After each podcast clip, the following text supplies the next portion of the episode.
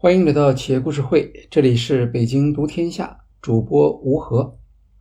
本期我们继续讨论巴诺书店的案例，这是第三期。在第一期里，我们介绍了巴诺的崛起、衰落和转机。在第二期音频中间，我们讨论了 James Dunt 英国书商经营独立书店和水师连锁书店的成功经验。这一期我们主要讨论他接手巴诺 CEO 之后，采取了什么措施，让巴诺书店回到正轨。二零一九年，美国投资公司 Elliott 收购了巴诺连锁书店。那在收购的时候呢，其实巴诺已经是陷于非常困难的境地了。一方面，从二零一二年以后。他的销售收入就节节的下降。虽然他的竞争对手像博达已经破产了，但是他自己的日子并不好过，因为亚马逊造成的对实体书店的压力，他始终没有办法来破解。曾经在四年时间里面换了四任 CEO 啊，这个在任何企业里面都是一种经营走向衰落的问题。好，现在巴诺邀请当特担任 CEO。那么在担任 CEO 之后呢？美国的媒体也很关注啊，毕竟巴诺书店这是一个带有公共属性的企业，所以大家就想问他，到底他是怎么样考虑来挽救巴诺书店的？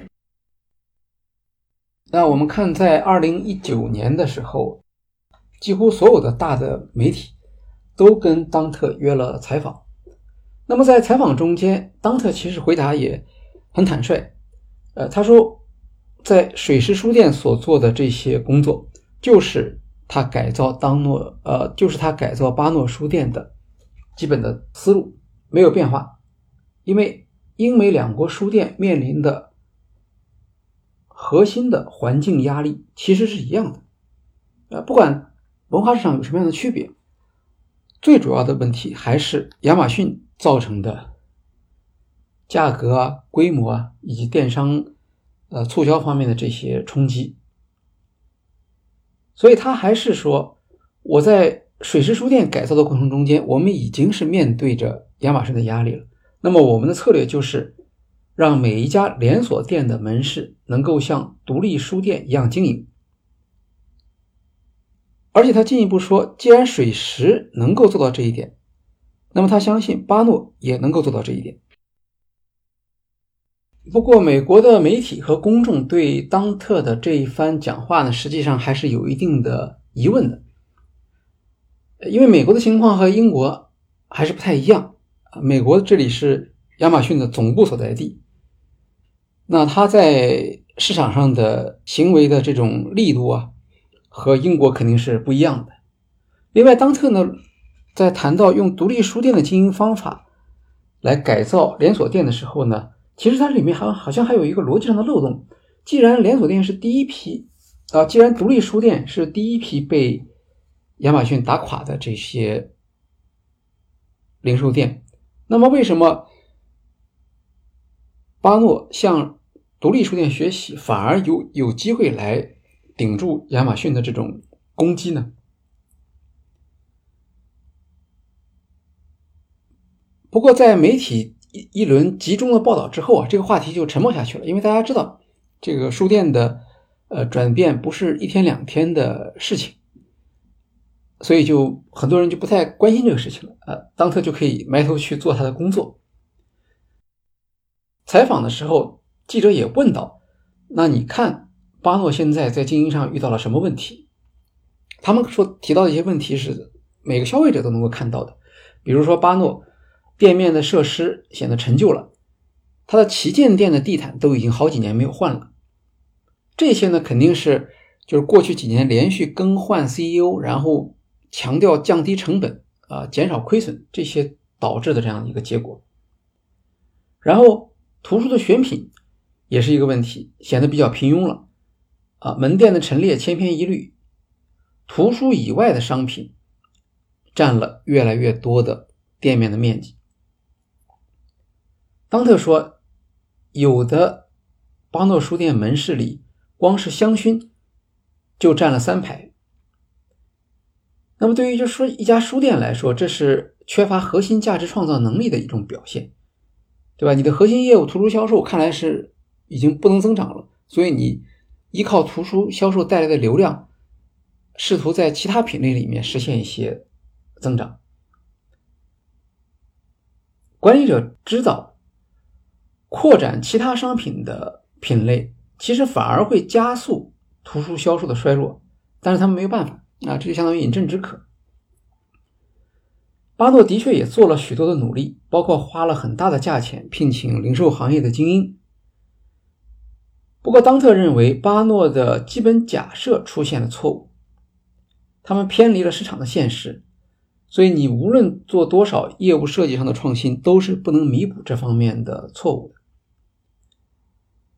所以，他的观点是：现在巴诺最重要的不是继续降低成本、苟延残喘，而是推翻被市场淘汰的理念，先回归到做书店的本质上来。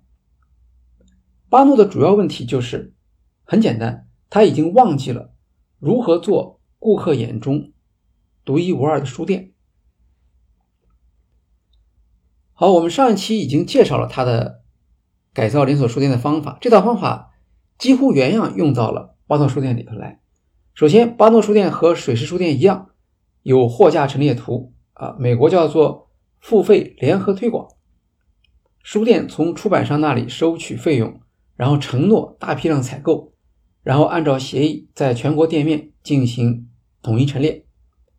那这项服务呢？当特立刻就取消了。和他一起取消的还有中央采购职能，总部的员工裁减掉了一半。后来他回忆说：“他说幸亏当时还没有新冠，这是在二零一九年嘛。他上任之后还没新冠还没开始，他把这些人都裁掉了。好歹这些人还能够去很快的找到工作。公司总部原来的办公室取消。”缩减了人员，搬到书店的楼上找了个地方做办公室。那么大幅度的减少总部人员，并且在上任伊始就这样做，这是一个有风险的决策，对吧？那那因为这些总部的人员通常都是呃资深的专家啊，可能是采购的专家，可能是陈列的专家等等。他为什么要这样做？那除了成本节省的需要，这是第一位的，因为。对于图书行业来说，人人员的成本是最大的一笔开支，尤其是总部的这些人员。但是他减少总部人员呢，还有一个特别重要的目的。总部的这些管理者往往是企业变革的抵抗力量，他们在抵制变革的时候处于有利的地位，有更方便的条件来做出抵抗。巴诺和水石不一样，水石是八十年代的成立的公司，巴诺是七十年代 Regio 购买下来的。那么它的历史比较长，在这样的组织中间，惯例、故事这些力量会非常大，再加上前面有连续四任 CEO 的各种各样的折腾，所以总部人员的士气结构都不太理想。当特没有时间来做思想工作。也没有办法来了解这些人的想法，所以他就采取了一个简单粗暴的解决方案，摧毁了公司内部可能抵抗变革的这种力量。相对来说，门店他们对上层的这种指令，他抵抗的能力是比较弱的，所以主要的裁员是在总部来做。那么，当特还做了个解释，他说：“我们现在不用店内付费联合推广了，所以这些陈列位也就不再需要有人来操心了。至少在总部不需要有人来操心了。我们把权力下放到门店去了。像中央采购职能部门曾经有将近五十名员工，裁了之后只剩下三个人。那这个部门为什么过去需要那么多人呢？因为他要对口。”很多个出版社，然后不同的出版社有不同的新书，有不同的要求，所以都需要大量的谈判的工作嘛。好，现在你把这些人都裁掉了，那我们知道，像这样的做法属于业务流程的重大调整，企业一般会比较慎重的，因为历史形成下来的业务流程它是有它的合理性的，你砍掉一块儿，很可能在别的地方会出现漏洞。如果是一个外来的 CEO，他肯定就不能这样随便做。比如说过去的像呃斯泰普那边来的，或者说梅西百货来的，他们不是图书专家。但是当特敢这样做，是因为第一，他本身就是图书销售的专家；第二，在水石书店已经做过一遍，他知道这个事情不会有什么了不起的结果，敢于在上任之后立刻就采取这样重大的调整。那我们现在看到啊，过去企业安排人手是因为他们的业务活动能够为企业带来价值。比如说，集中采购和统一陈列，它都会带来成本的下降和店面陈列机会的快速变现。所以，可能过去的 CEO 他还依靠这些人来帮助公司来实现收入。现在取消这些环节之后，实际上是整个的价值创造活动的定义发生了改变。那这部分人带来的收入和他们创造的价值取消了，那就迫使整个企业重新思考成本和收入的概念。和水师书店发生的情况一样，巴诺书店也存在着一个比较高的退货水平，它的平均退货水平是百分之二十。那么书和书是不一样的，有一些或者说绝大多数的书属于畅销书。它的退货比例是比较低的，因为有过去的销售数据嘛。真正的退货率高的其实就是新书，所以新书的退货率比百分之二十要高得多。巴诺说，一年的退货图书总价值是十亿美元，退货的损失有上千万美元，还包括他所占用的这种劳动。那现在呢退货的比例降到了百分之七，当特还不满意。啊，他说，对于管理良好的书店，应该是百分之三，在英国他是可以做到的。那我们看出版商方面，他们对于取消陈列费，也跟英国的出版商一样，他们不满意。呃，因为他说，之所以需要有陈列费，是因为出版商在和超级图书的作者签约的时候，他需要有一个铺货的保证。那么超级图书。是拉动顾客进店消费的重要因素。这个在其他的行业中也是一样，你有新产品，而且是那种呃能够所谓大卖的产品。但是当特也说说，联合促销设计的确无法考虑不同门店的具体需求，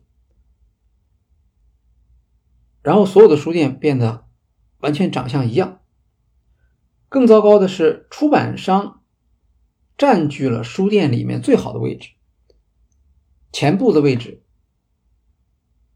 以及能够引发读者停留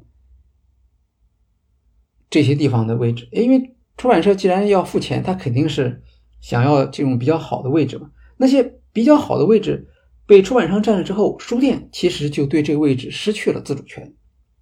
但是实际销售的结果怎么样呢？统一陈列的图书肯定是退货率最高的，在邦德书店，这个退货率达到百分之五十到百分之七十。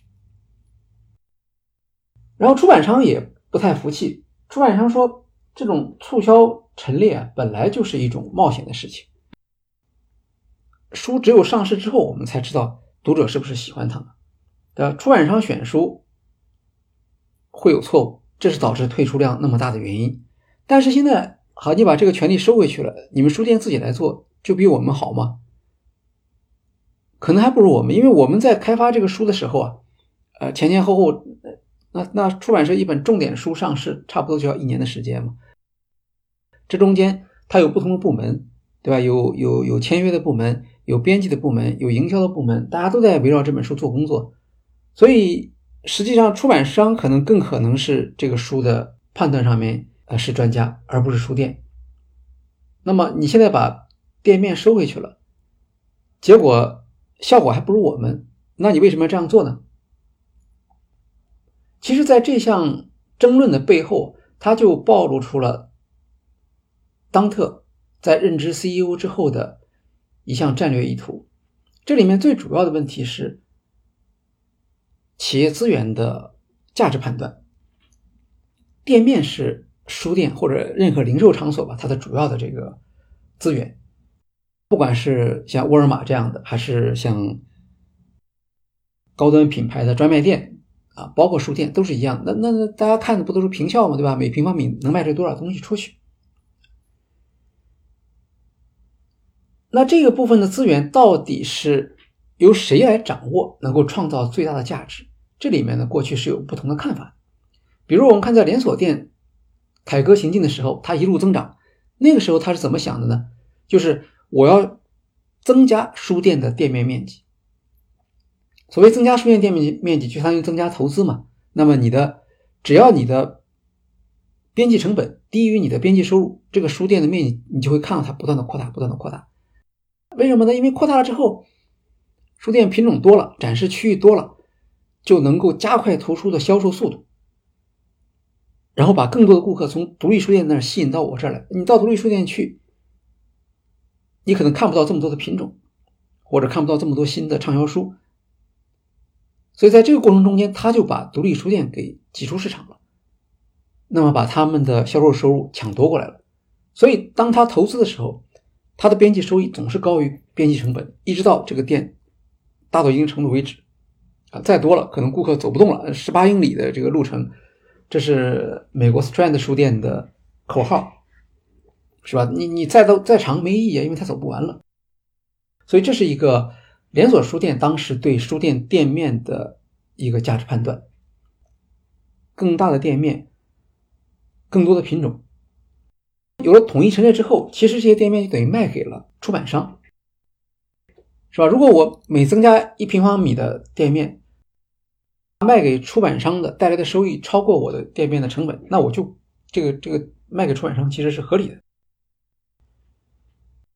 问题在于呢，这个假定或者说这个商业逻辑是在亚马逊出现之前，消费者到你的店里来。和到独立书店去，他的感受是不一样的，是吧？这个时候他就会跑到你的店里头来，或者增加到连锁书店的次数，减少去独立书店的次数。那么这个竞争是说得过去的。然后亚马逊来了之后会出现一个什么情况？就是超级书店很大的这种店面铺了这种陈列品啊，虽然是出版商给了钱了，但是本来这个陈列除了出版商的补贴之外，还有一定的销售收入嘛。现在呢，很多人他把书店作为一个展厅，他看到这些书了，但是他不一定在你的书店里买，他可能回头去亚马逊去买了，所以你的边际收益就开始下降了。原来的被认为是能够带来更高收益的这样的一个店面的陈设，现在可能它就不同了。所以店面本身把它出租给，或者是把它的陈列权。让给出版商所带来的收益就在下降。像早期的水石书店也好，巴诺书店也好，他们都没有意识到这一点。那么，当你把这个陈列面积给了出版商之后，而出版商给你带来的回报越来越低的时候，那其实其实你你出现了一个什么？你就出现了一个亏损了。啊，你越增加这个陈列的面积，表面上看起来你的现金在增加。但实际上，你的边际收益已经变成负数了。这样的话，书店当然就不能够保成一保持一个可持续的这样的一个收入增长。所以，当我们在看二零一二年以后巴诺书店的收入不断的下降的时候，那它可能有各种各样的原因。但是在店内陈设上，这个原因很可能是无法挽回的。就你保持这样的一个一个一个一个店面的设计风格的话。呃，你的店面如果是由出版商来控制，那么你就会发现受益的人，当然出版商他的书在上面展示了，还有亚马逊而作为连锁书店的巴诺，他的收益却没有增加，甚至在减少。那现在当特把这个权利收回来之后，他要怎么办呢？大家从思想上要理解，书店内店面的陈设是一项特别重要的价值创造活动，它的主导权要让顾客看到是在书店的手中，而不是在出版商的手中。也就是说，顾客要知道，他之所以在一个书店里面看到有这些书摆在这里让他看。不是因为书店和出版商做了交易，而是因为书店店员的选择和推荐。而书店店员对于顾客是至少比出版商更了解，所以他们选择的图书、选择的陈列方式是更加有利于吸引顾客的。第二条就是提升能力了，是吧？如果是你的陈列面积里面的陈列方式和品种是由出版商来控制的话，那么你书店就无法提升自己的选书和管理陈列的能力。问题在于，就这项能力是不是很重要？过去在通过连锁模式进行行业整合的时候，巴诺很可能认为这项能力相对来说不那么重要。更重要的能力是什么？选址、空间设计、照明、非图书收入等等。相当于巴诺把陈列外包给出版商了，这有没有好处呢？当然也有好处，对吧？它降低了成本，因为你培训员工啊，做店内陈列的调整调度啊，这些都是需要成本，这都是在巴诺看来，他把这个成本省掉了。相反，独立书店却不得不承担这个成本。那这样的话，两家在竞争中间，巴诺就享受了一个成本优势，这个逻辑是没有问题的。可惜的是呢，亚马逊来了。亚马逊来了之后就不同了，因为在连锁书店和独立书店竞争的时候啊，他们认为他们的优势在哪里？它是统一的空间设计、图书陈列和标准化的服务，这些是它胜过独立书店的地方。相对来说，选书能力和陈列所创造的价值并不突出。好，你独立书店你。可能比我在这方面强一点，但是我通过强调前面的几项因素，让顾客愿意到我这个店里来，使得品种上的优势变得不相关，这样的话我就可以打败你了。那么亚马逊出来之后，提供了另一种标准化的服务的方式，这样的话，顾客在购物体验的时候就会发现，亚马逊提供了一种更加合理的或者更加顺畅的。标准化的购物体验，那原来的现代化书店里面所提供的这些服务呢，它就相对来说它的价值就降低了。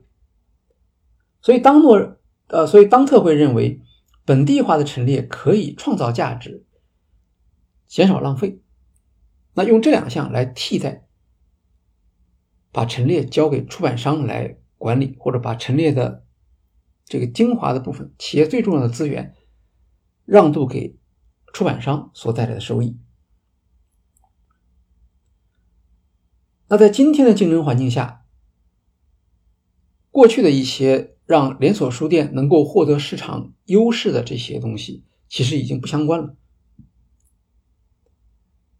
而门店的选书和陈列管理却变得非常重要，他们就恢复了作为书店核心能力的这样一个地位。那如果由门店来自行选择图书，来决定采购什么书，可以减少退货，也可以增加销售，最终出版商同样是受益人。但是在这里面实现价值的流程是不一样的，流程上面权力的分配有所不同了。当特这样做，其实是呃，当特这样做的时候，其实他是提出了一种和出版商不同的。一个价值主张，因为他发现实体书店和出版商的利益并不是完全一样的。出版商的首要目标是让自己的产品成为全国畅销书。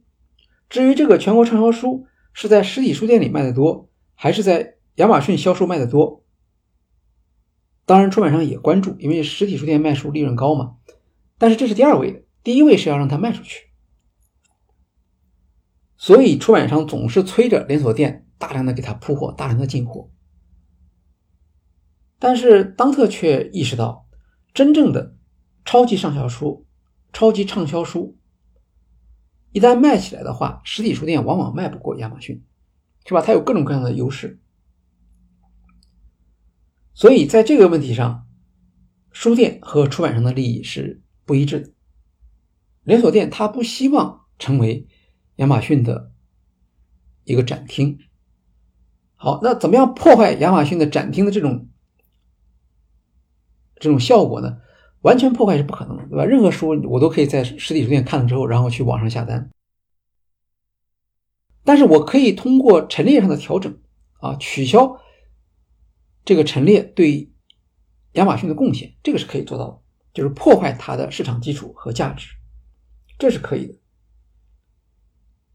那么取消统一陈列之后，释放出来的空间，可以让书店对顾客建立起独特的吸引力。这里面当然有无数的组合方式，那么这种组合方式是亚马逊作为一家网络书店它做不到的，啊，这就变成了实体书店独特的一个价值创造机会了。在前面所说的统一陈列的这个安排中间，出版商好像是受益人，书店也是受益人。可是，在所有的利益相关者中间，读者的真实需求却没有得到考虑。我们换一种说法，没有围绕读者的需要创造价值，这是传统图书销售价值链上把价值创造的重要环节。交给出版商的一个重要结果。过去，当只有连锁店和独立书店竞争的时候，这是可以的。现在，当它的变革就是让价值创造的主要环节回到书店手中。那么，我们从价值链分析来讲，这项变革在商业上是合理的。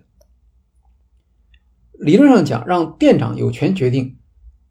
进哪些书？因为他们了解读者，也就是只出售读者想看的书，而不是出版商想卖的书。那经过这样一个变革呢，是可以增加店面对本地读者的吸引力，来增加销售的。当然，不能只是要有这样一个希望。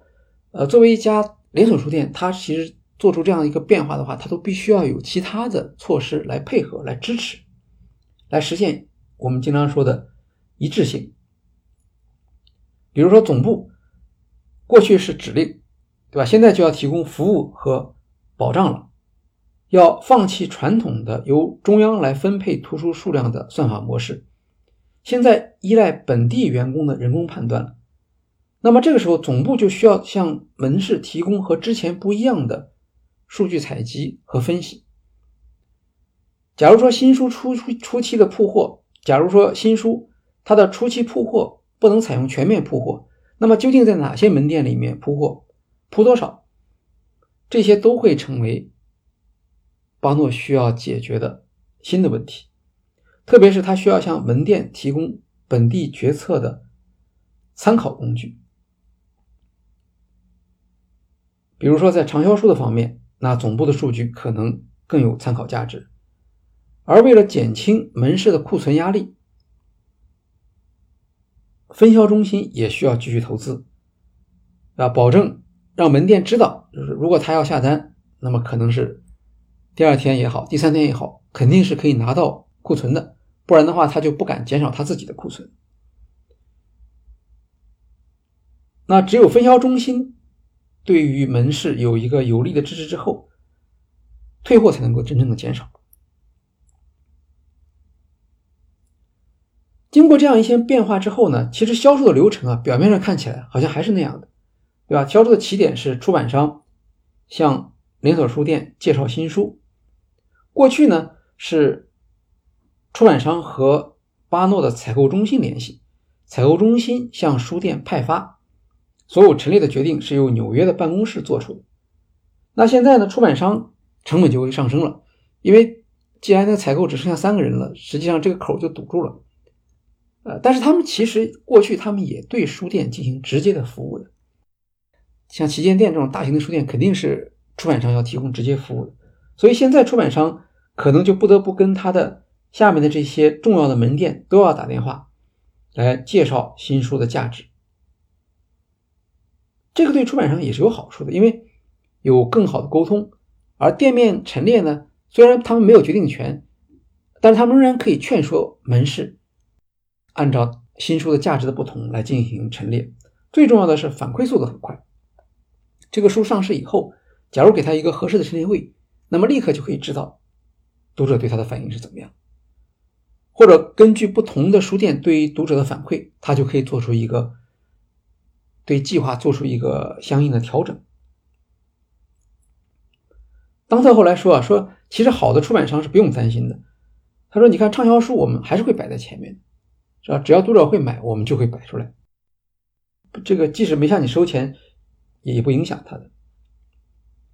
哪怕是社交媒体上的这些书，很可能也会在本地产生一些不同啊。所以由总由总部来制定这个分销和陈列的决策，无论如何来说是不如在本地决策。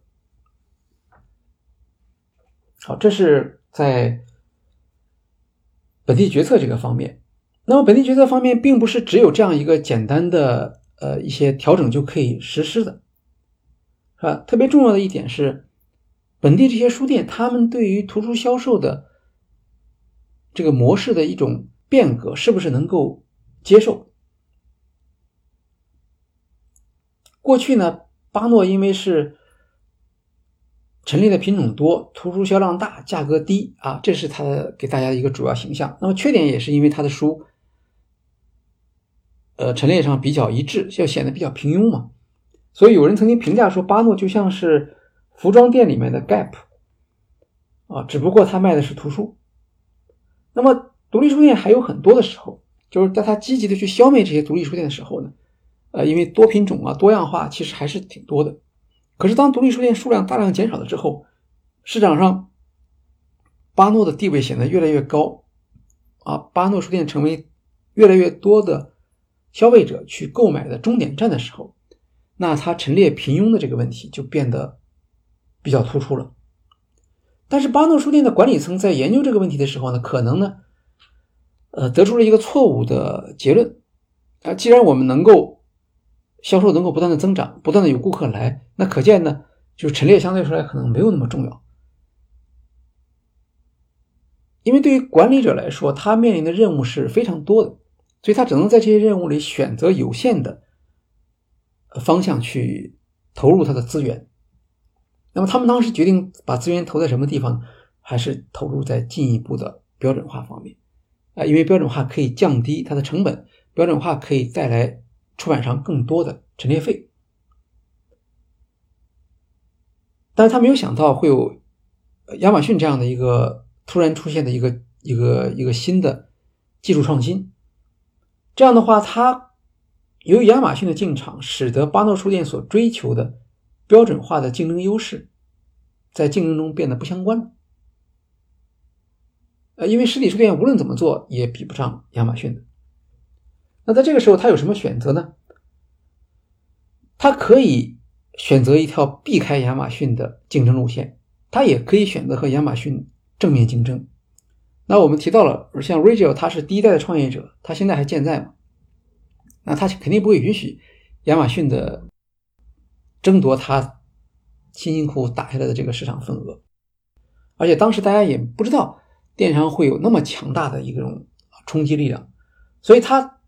无论是他降低成本、提高标准化，请零售店的高管到巴诺书店来担任 CEO，都是抱有一个信心，就是我们是可以在亚马逊在他擅长的领域中间跟他正面竞争，并且把他打败。只不过后来才知道啊，到了二零一一对一七年、一八年的时候，就大家都看得出来了。那所有跟亚马逊正面竞争的努力都是失败的。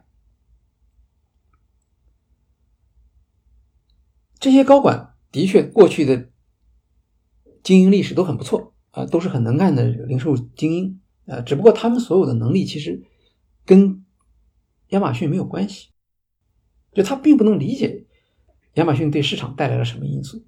所以，无论你过去做的多么好，其实都没有用。那么，企业的资源和能力总是有限的。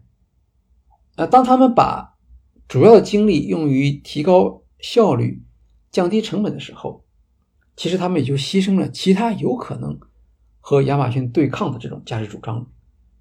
那当特就吸取了这个教训，是吧？他说：“首先，我们要承认亚马逊在全世界的图书销售中的领导地位已经不可动摇了。不论在英国还是在美国，它的市场份额都在百分之五十以上。呃，这是指的是销售的册数啊，都在百分之五十以上。不管你怎么调整，你想夺回的这个数量，这个可能性是不存在的。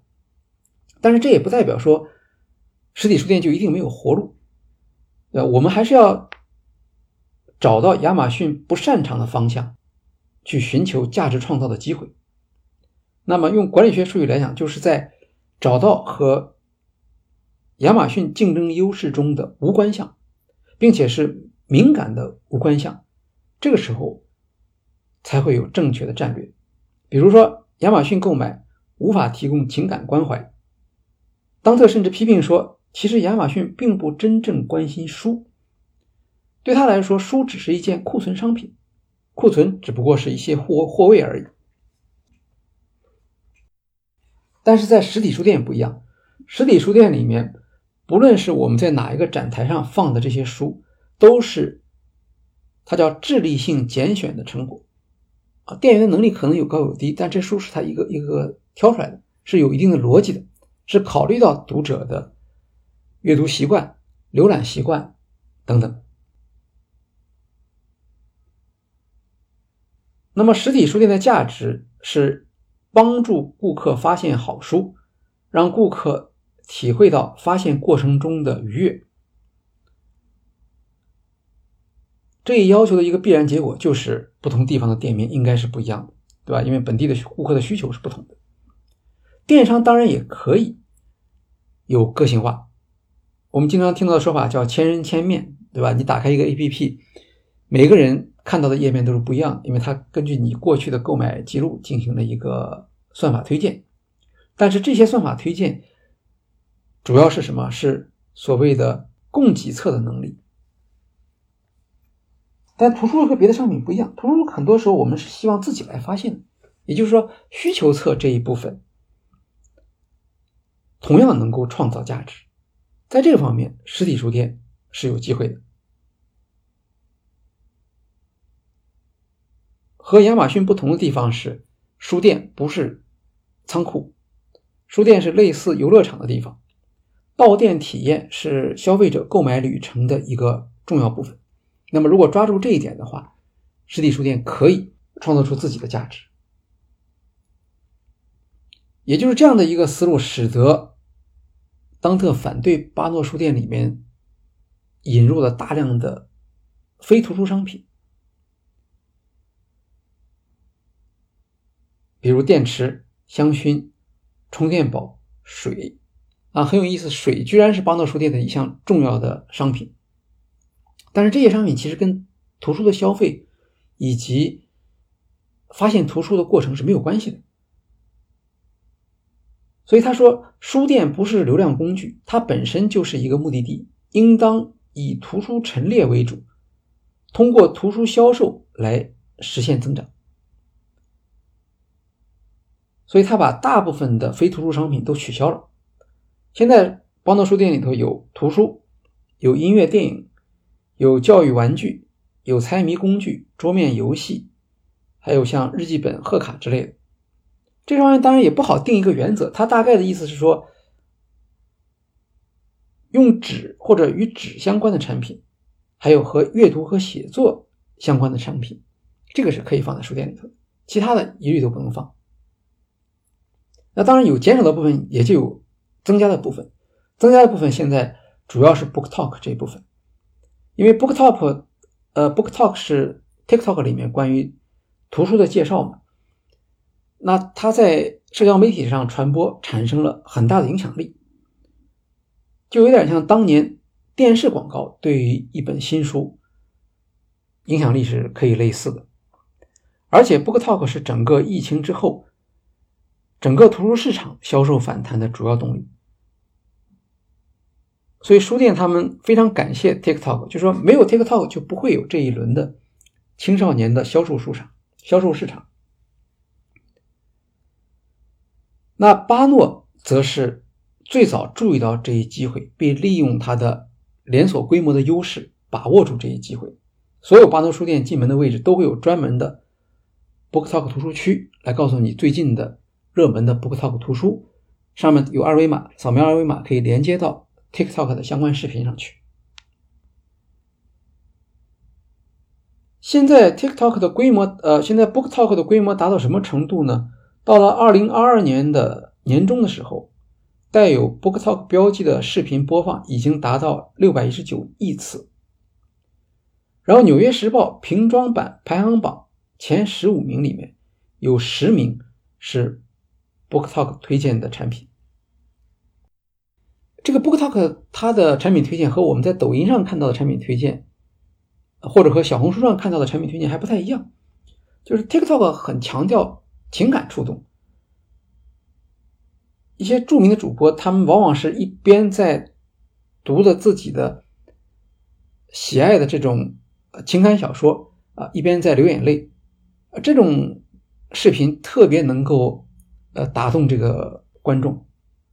所以得到非常多的传播，那很有意思，因为在 TikTok 之前也有视频呢，就是像 YouTube 它也可以有读书报告，但是看起来这种触发强烈情感的可能更适合短视频，就是 TikTok 这样的形式。而且最重要的是，TikTok 主播他不一定分享的是最新图书，因为他们也有一个一个一个圈子嘛，或者一个呃不同的重点，所以他们只是看这个。书对于读者的这种情感上的触触动，所以有的时候他们就会推荐一些过去的书。那像这类图书的订购和推广，应该说巴诺书店是有一个很大的优势的。比如说，你是一家实体书店，你看到这些书了，那你即使向出版社去要，也只能要很少的数量，对吧？如果他的书没有了，他可能就不会印。但是巴诺不一样，巴诺看到了 BookTalk 的趋势之后，他可能在整个他的连锁书店系统中间推广，所以它的定量是非常大的。无论如何，出版社会为他提供及时的和充足的数量。那么和亚马逊相比，巴诺也有一定的竞争力啊。当然，你要从价格上来讲，可能亚马逊的竞争力高一些。但是，一进书店，你就能看到桌子上摆的这些书。而且这些书它的共同特点其实都是能够唤起一个比较强烈的情感体验，所以 BookTalk 的书相对于其他品种来说，它的冲动消费的比例肯定就要大得多啊，因为它的主要的对象都是这些青少年嘛。那我们可以看到它的品种大概是一些什么品种，跟我们这边看到的呃网红小说其实差不多。比如你看到它也会有类似于像霸道总裁这样的题材的。呃，它还有一些悬疑的，还有一些特殊题材的，比如我看到有一个书的名字是叫做“呃，给好女孩的谋杀手册”啊，这个一听就是一个非常有吸引力的这样的一种呃说法。BookTalk 所带来的销售，其实在传统的书店渠道里面是不可想象的，就你不管怎么陈列，你不管怎么引导，都不可能有。TikTok 带来的这种效果，那这个给书店带来了一个增量上的一个冲击吧。而这种增量上的冲击，不是所有的书店都能把握住啊。至少巴诺书店是很好的把握住了。那我们看来，他怎么样来进一步的通过学习独立书店来实现对于消费者的这种价值创造？我们提到了，你这里的独立书店其实就是授权给门市来做采购和陈列的决策。那听上去好像是一个理所当然的一个好的东西，但实际上也不一定，因为授权也会给门市带来紧张，是吧？员工也不一定在心理上做好了准备，给他们授权了之后。店面的管理水平会不会下降呢？这种情况的确是存在的。曾经有行业观察，他们在跟踪当特到了巴诺之后所做的变革之后，发现有一些书店好像是比之前更糟了。当他自己也承认，呃，有些书店经营的不太好，甚至从不好变成了很不好。他说这个比例也不低啊，可能有四分之一的比例。不过呢，呃，这是一个学习的过程，就像我们前面讲到了，那书店要不要培养这方面的能力嘛，对吧？你不能简单的假定他们是具备这种能力的，因为店员的收入也很低，你过去也没有强调这一些，所以现在你突然给他授权之后，他并不见得能够马上很好的使用这一点。但是，当他有一个基本的判断，像书店这样的一个低收入的职位，很多人来做，其实是因为他对图书是。有兴趣的，或者个人就是一个爱读书的人，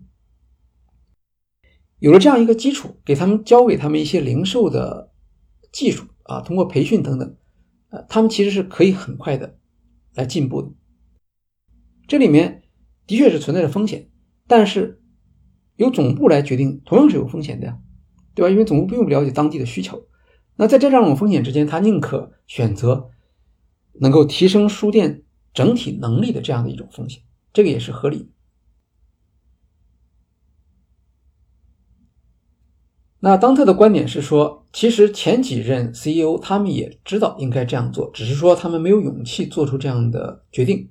比如说，用人工选择和手工设计来替代标准化的陈列，恢复店长策展的权利。这个看起来好，好像和现在的零售技术的演化方向。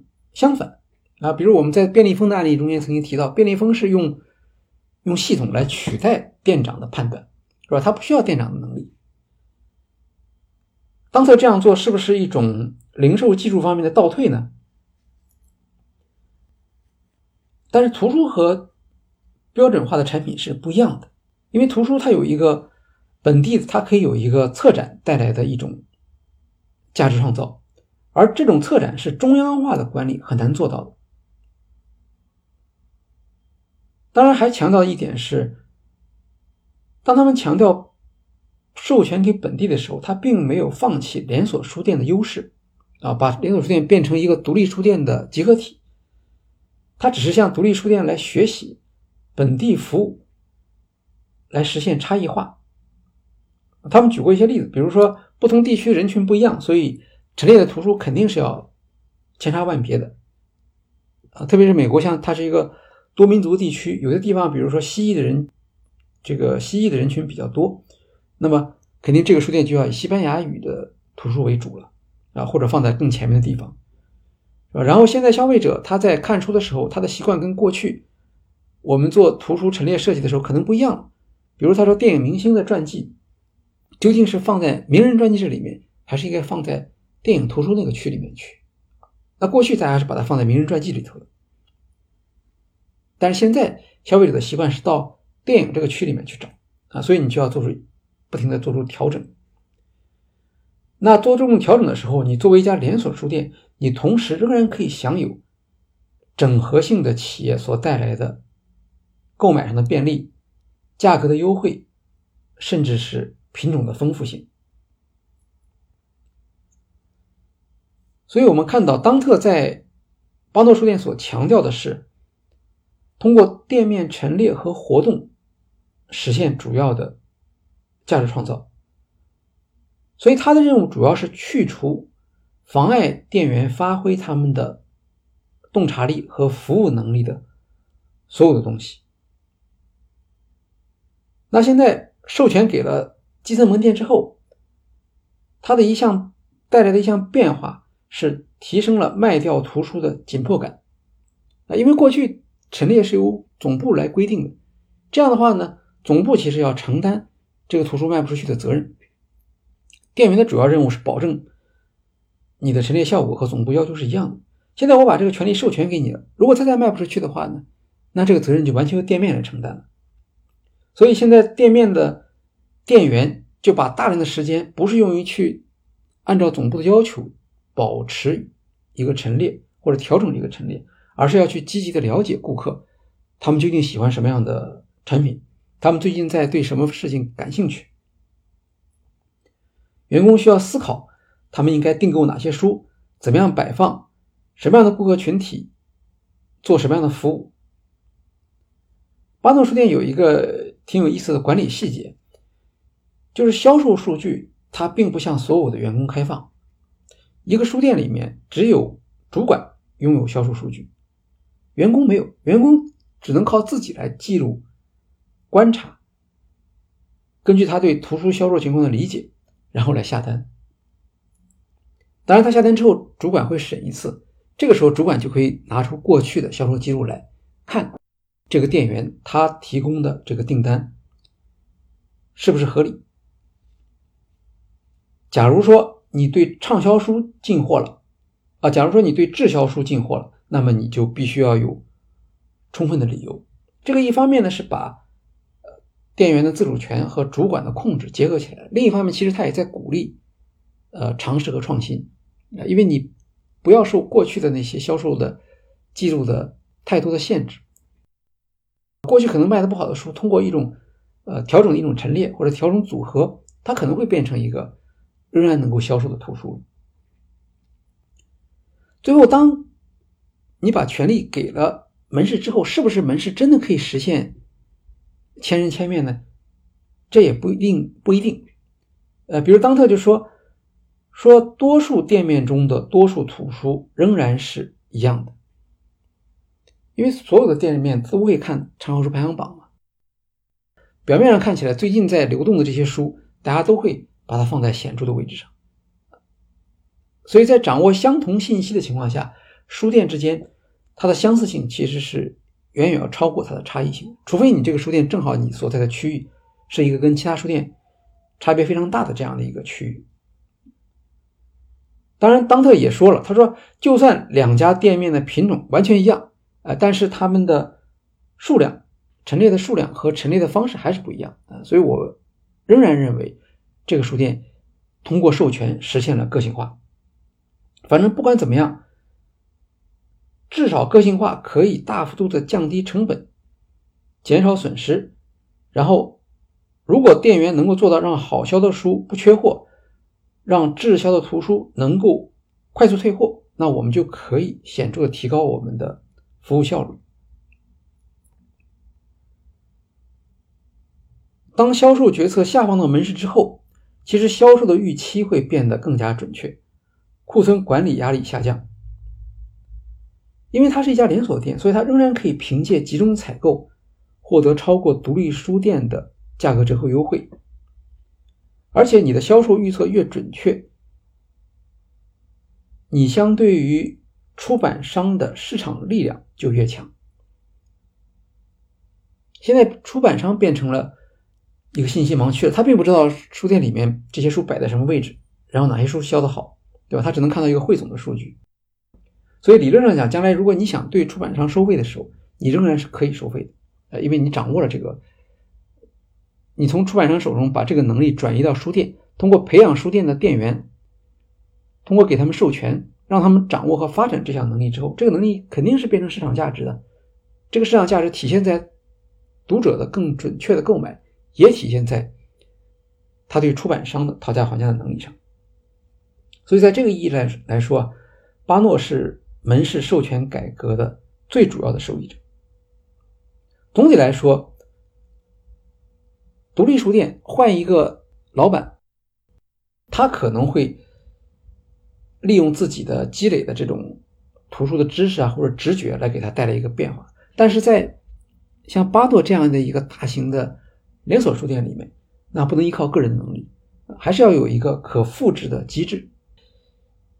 当特出任 CEO 之后，那主要的一个可复制的机制，实际上就是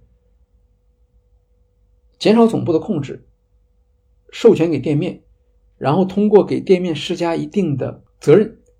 采用问责制来平衡授权和控制之间的这种关系。那他这样做了以后呢？呃，也有一些负面的反馈，比如说品种压缩。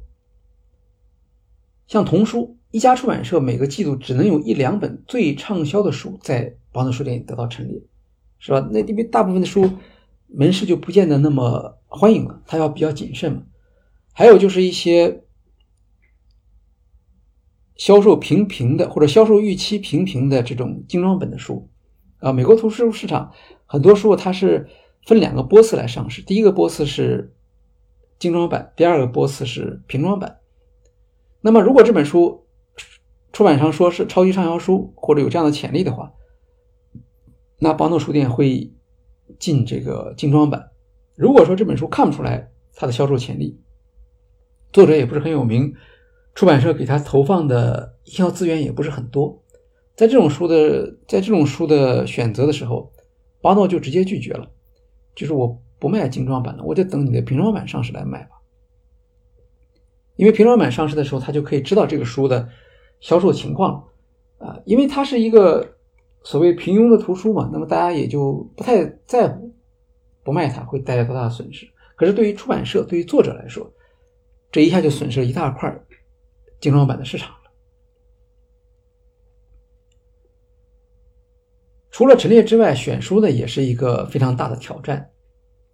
像他们的图书总监叫山东德维托，他曾经说：“他说，像巴诺书店的上架新书的品种非常多，光是小说。”一个月就要两千本，呃，看是不可能的，是吧？那怎怎么来决定上哪些书，哪些书放在重点的位置上呢？那过去主要是靠出版商的推荐，还有就是像《纽约时报》的排行榜。那现在读者获得信息的来源比较多了，是吧？我们看到像 Book Talk，这是它的一个信息来源，这个跟呃媒体的畅销书排行榜不一定是一致的。所以书店的任务不是说去引导。读者，而是说要满足顾客的即时购买需求，啊，我要来买这个书，这个书要有，那你就要能够有一定的预测能力，对吧？要有一定的库存。巴诺在这个方面呢，主要是靠分类这个方面的调整和优化。现在它有九十种主题分类，啊，这个就可以显示出一家书店的规模和它的精细化程度。我们大家都可以到自己身边的书店去看一看。你看看你的书店里面有多少种分类方法？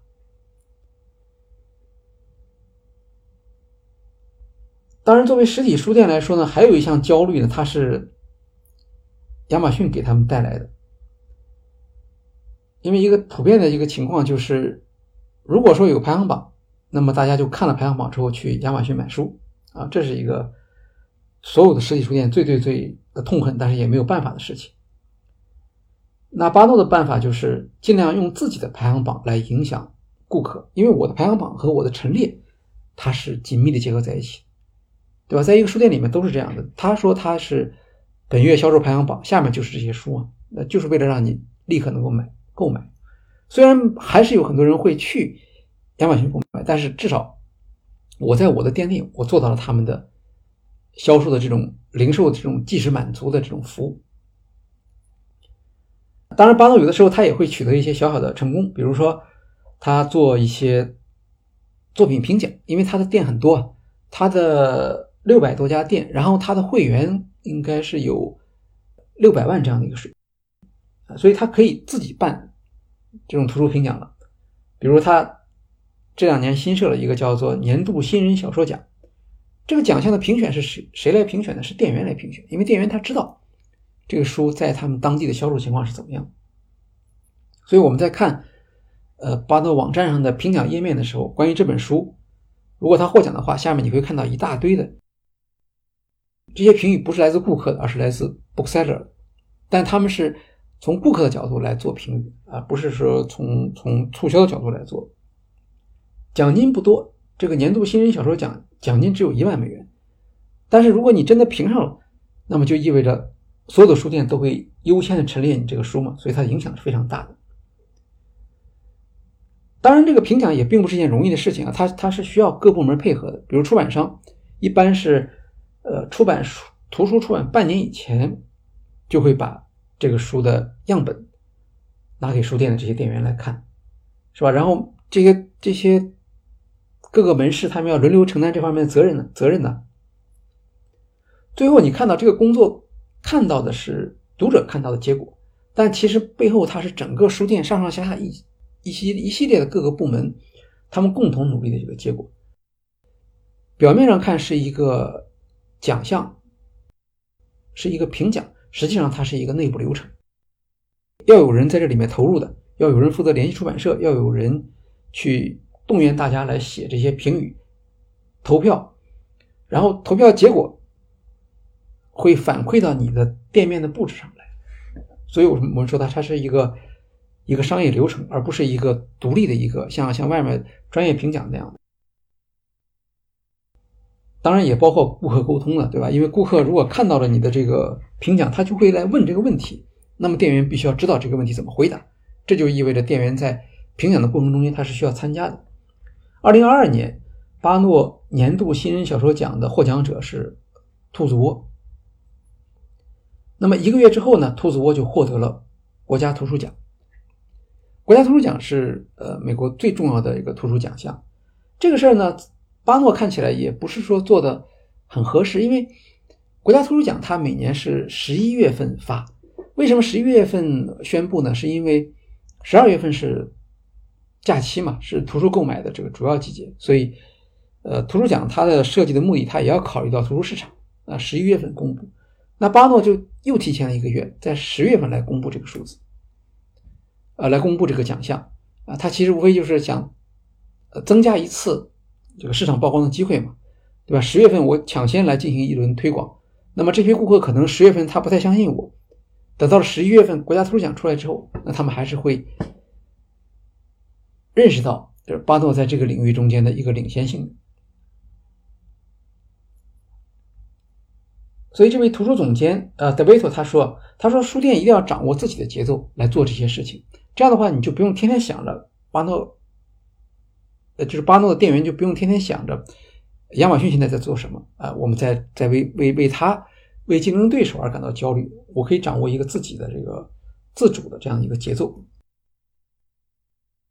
好，我们看到当诺呃当特向巴诺确立了这些原则，门市独立书店化，组织层面上做出了调整，也对分销中心做出了调整。那接下来的问题就是。店面的这部分的变革是如何实施的？这里面特别重要的一个因素就是投资，因为在过去的几年时间里面，巴诺的主要任务就是节省成本嘛，所以他们没有对店面进行投资。那当特在和艾利奥特，就是这个股东来进行商量的时候，他其实是争取到了一个对书店进行投资的这样的一个资源。那按照现在的一些战略上的这个说法是这样就是一个企业，它它现在资源已经消耗到山穷水尽的程度，这个时候你给他一点投资的话，如果你的方向是正确的，那你的边际收益是非常高的，是吧？如果他他正是在一个经营很好的情况下，那他增加一些投资，他带来的收益就没有那么多了。所以当时按照事先的改造计划，巴诺所有的实体书店在购买完成之后。通过一年半到两年的时间，要完成翻新。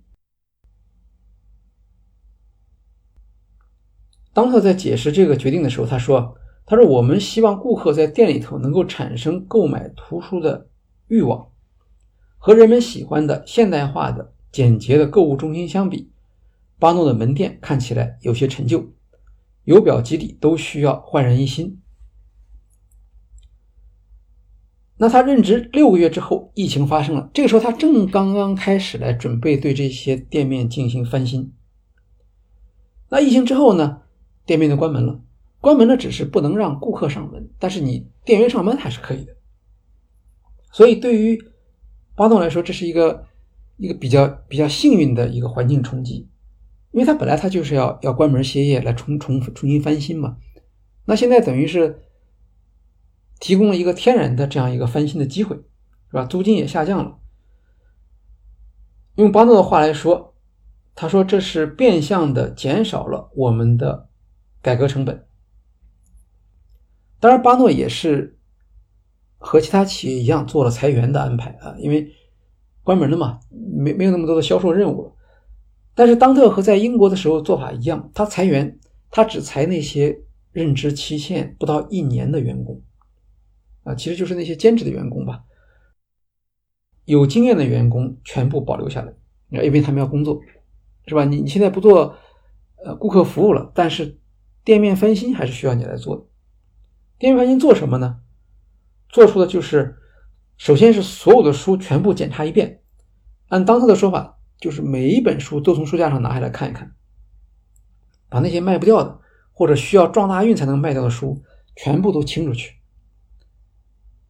然后他事后说：“他说，你看这个工作其实确实很久没干了，呃，一方面是因为他裁员裁的店面都没有什么老员工了嘛，然后人手又特别紧张，那么大的一个一个书店，大家的主要工作用在维持上面，并那些边边角角的那些书把它清理掉，啊，那些陈列位置都浪费了，占用了这个公司的资本。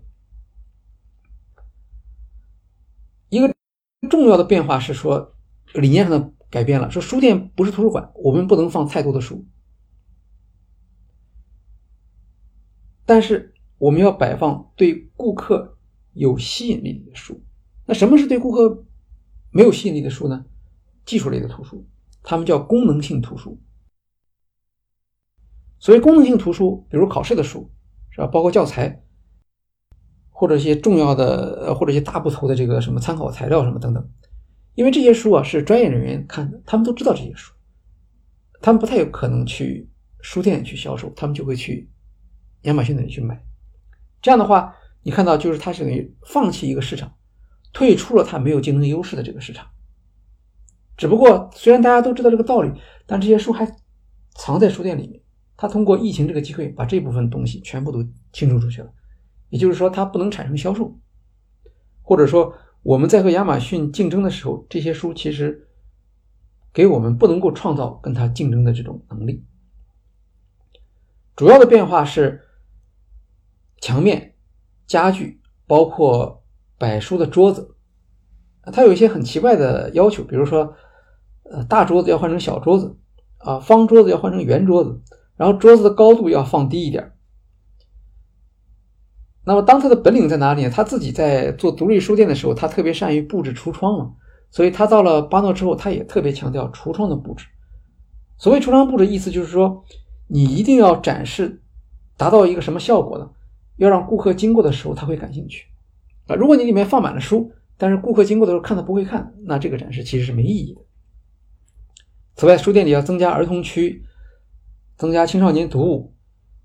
色彩上也要做出改变。巴诺是一个绿色的一个主色啊，那么现在的话，巴诺的色彩就比以前要丰富一些了。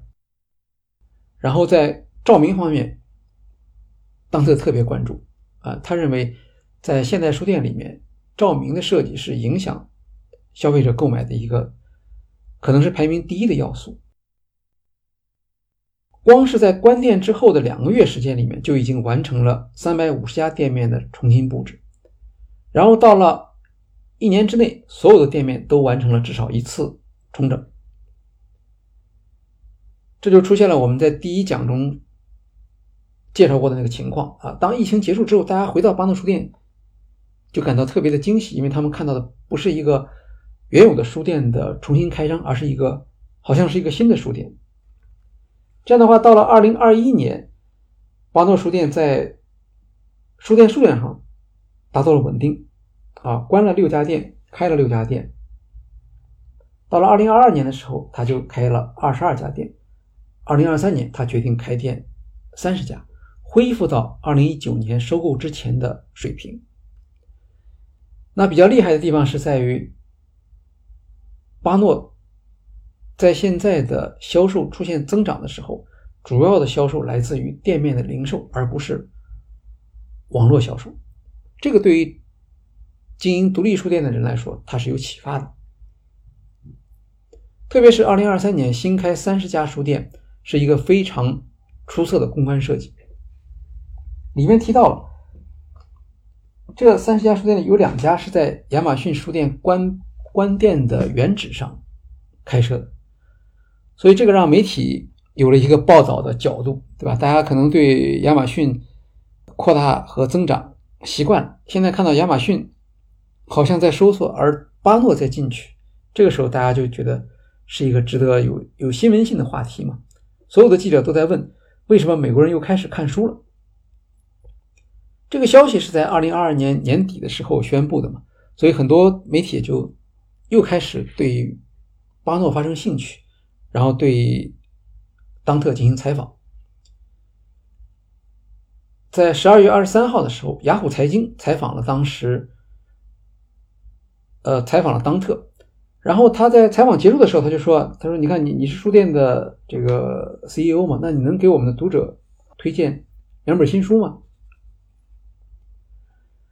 然后当特他首先推荐的是《化学课》，《化学课》是一本爱情小说，喜剧性的，是吧？特别适合节日阅读。然后第二本书呢，因为当特事先并不知道这个问题，所以第二本书当特稍微犹豫了一下。那第一本书是虚构类的，第二本书就应该是非虚构类的。那么他思考了一下之后，他推荐的还是《芯片大战》啊，《芯片大战》这个书在我们的二零二二年经管图书十佳里面有这一本。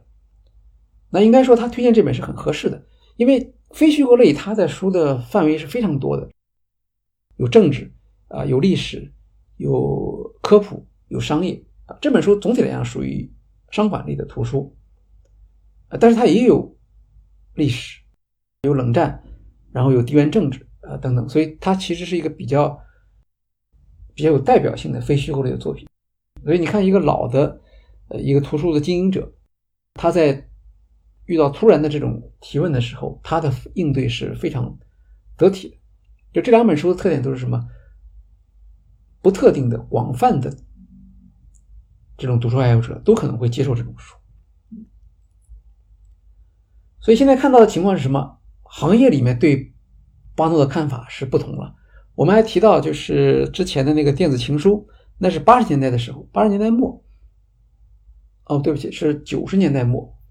一九九八年电影，那个时候大家对巴诺书店的看法几乎是完全负面，是吧？是整个出版行业的独立书店的公敌啊！它体现出公司化书店和独立书店相比的所有的缺陷，非常傲慢，对图书啊、对作者、对读者都不够尊重，是吧？强调利润，然后同质化的产品展示。哎，现在就不一样了，现在几乎所有的人都对巴诺。报以赞赏的态度啊，不管是媒体、公众，甚至包括他们过去的敌人——独立书店。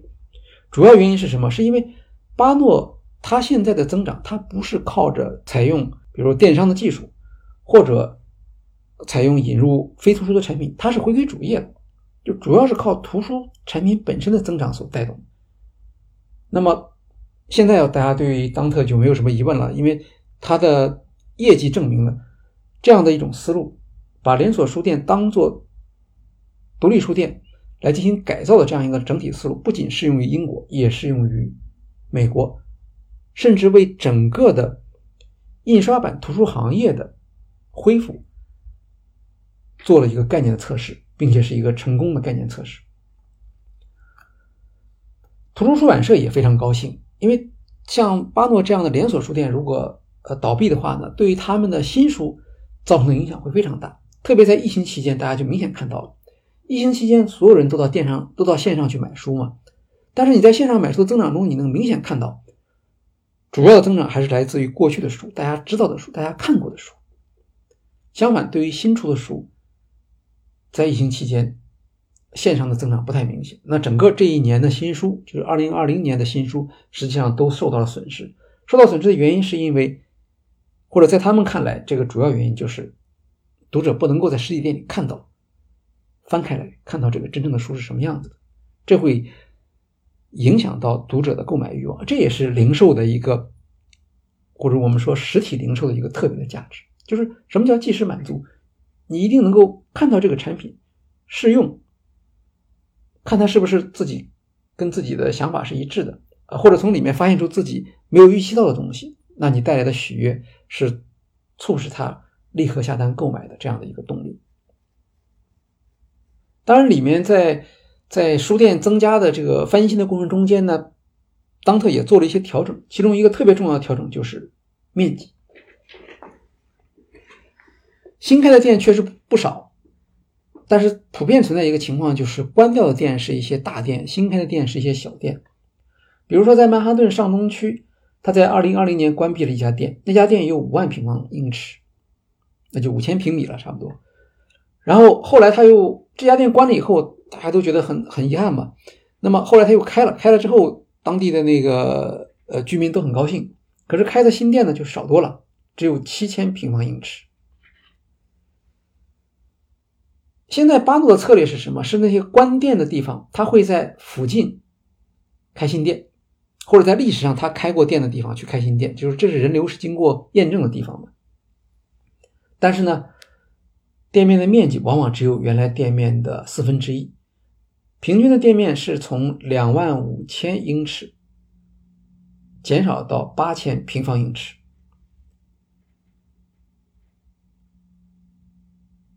三分之一到四分之一吧，那这个店面少在少少了些什么位置呢？主要是少了，比如说非图书商品减少了，这个就减少了一些店面，它的陈列面积也减小了。所谓陈列面积，其实那些超级书店它并不需要那么大的面积。我们前面提到了，它为什么把面积放那么大的？有一部分是因为这个面积是可以卖给出版商的，是它的收入来源。现在这部分面积不需要了，而店内陈列其实它的。呃，主要是在设计方面，而不是在于面积啊，所以它不需要那么多面积。但整个这个店里的品种数量并没有什么显著的减少，这个很重要。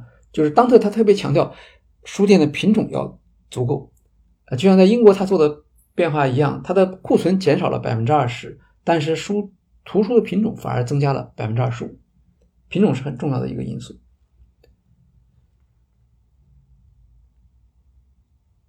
而且出现一个很有意思的现象，就是通过调整图书的品种和陈列，现在这些店面可以产生相同的图书销售收入。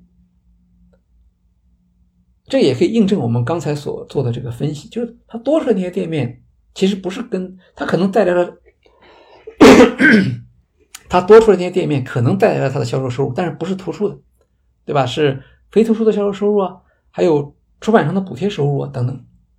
那现在，当做的做法就是让它回归图书本业，所有的收入基本上就是靠向图书销售收入。这样的话，陈列陈列面积其实并不是那么重要了，呃，而陈列的设计反而变得重要。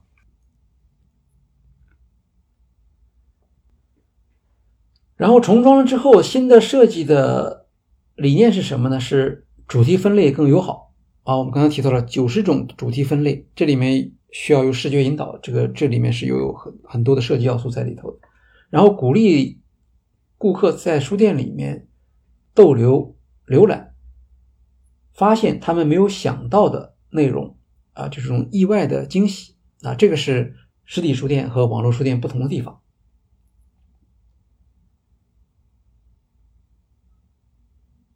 因为翻修啊，只是让书店的外表看上去有吸引力，但是真正这个书店是不是有活力，是不是顾客来了之后还愿意再来，能不能跟亚马逊网页上的个性化推荐来进行竞争，这个还是要靠店员来实现。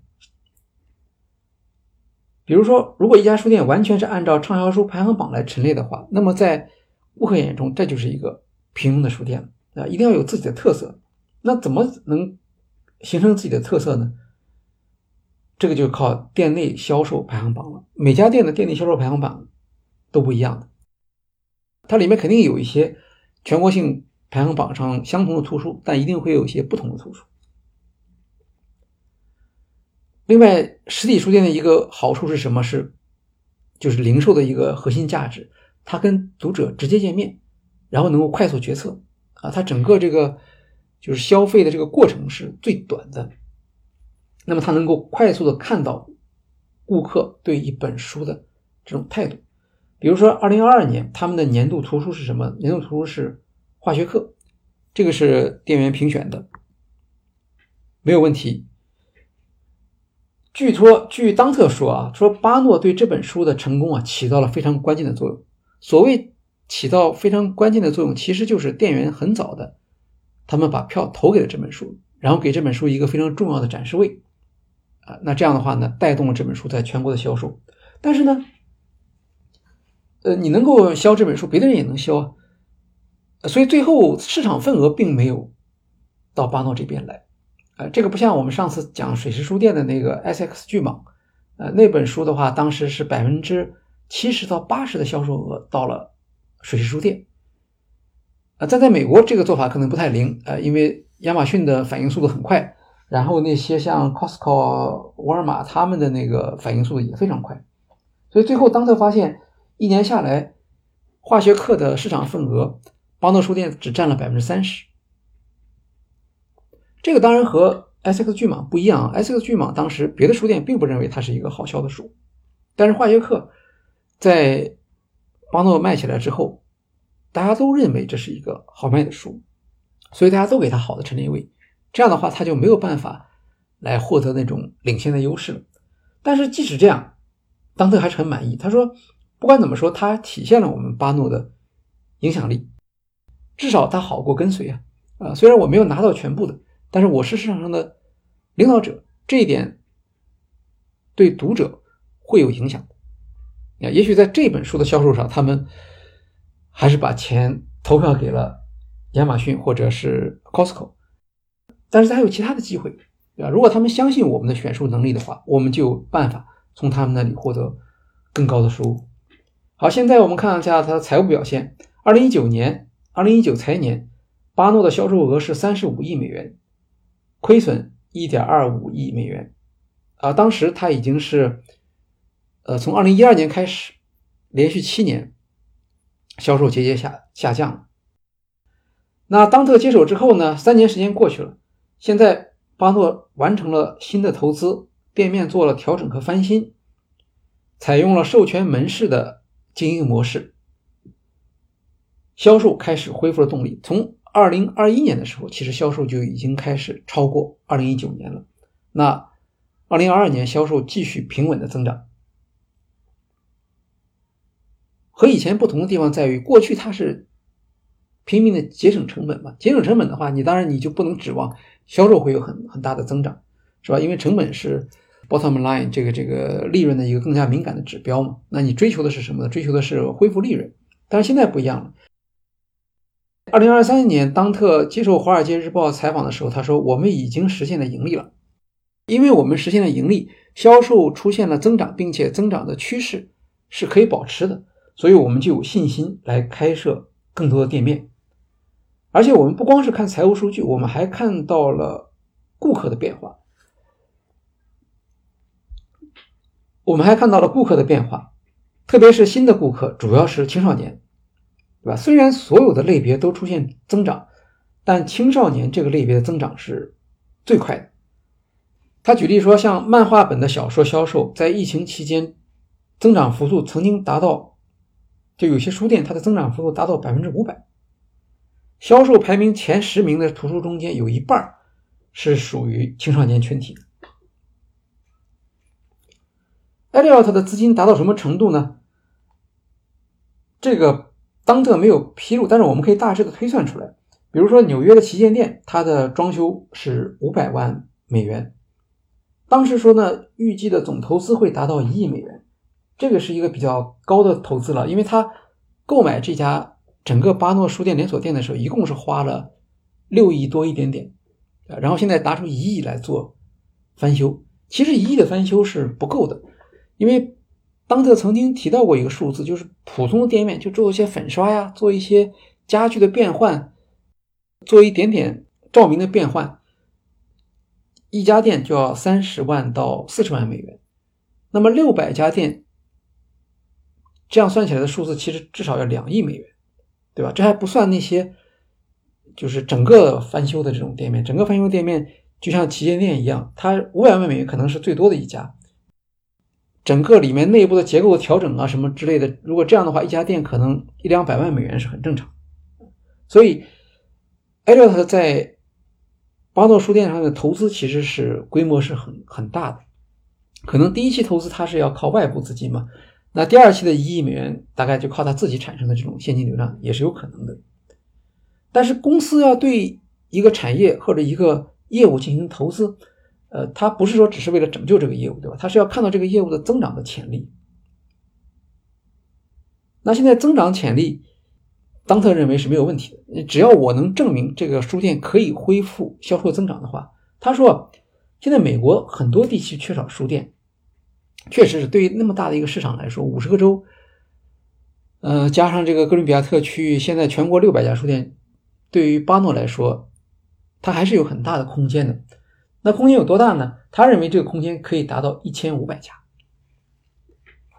当然不一定每家都是像刚才那种七八百平米的那种的，可能有些店可能会稍微小一点。那总的来说，他的主张是把书店要开到高端的购物区，这是一个挺冒险的事情，因为高端购物区的租金会比较高啊。但但是你看这个一个老的书店的经营者的话，他其实是敢于承担风险啊。他说，我们就应该开到高端的购物区，然后我们把店面的面积减少一点。呃，降低成本，或者我们在富裕地，呃，或者我们在富裕地区的街角位置开店，把书店作为当地中产阶层消费商圈的一部分。那这里面关于店面的选址，当特其实是比较有经验的啊，就是我们不要选那种商圈里面最好的这个位置，因为这里面。随时可能会发生租金的变化，一旦生意好了，你的租金就承受不了了，那你就得迁址。所以他说应该放在第二层的，靠近核心商圈，但是呢稍微偏一点的位置。这样的话，你可以有租金方面的优势，也比较稳定。那那人流怎么办呢？人流的话，他说这是你自己的本领了。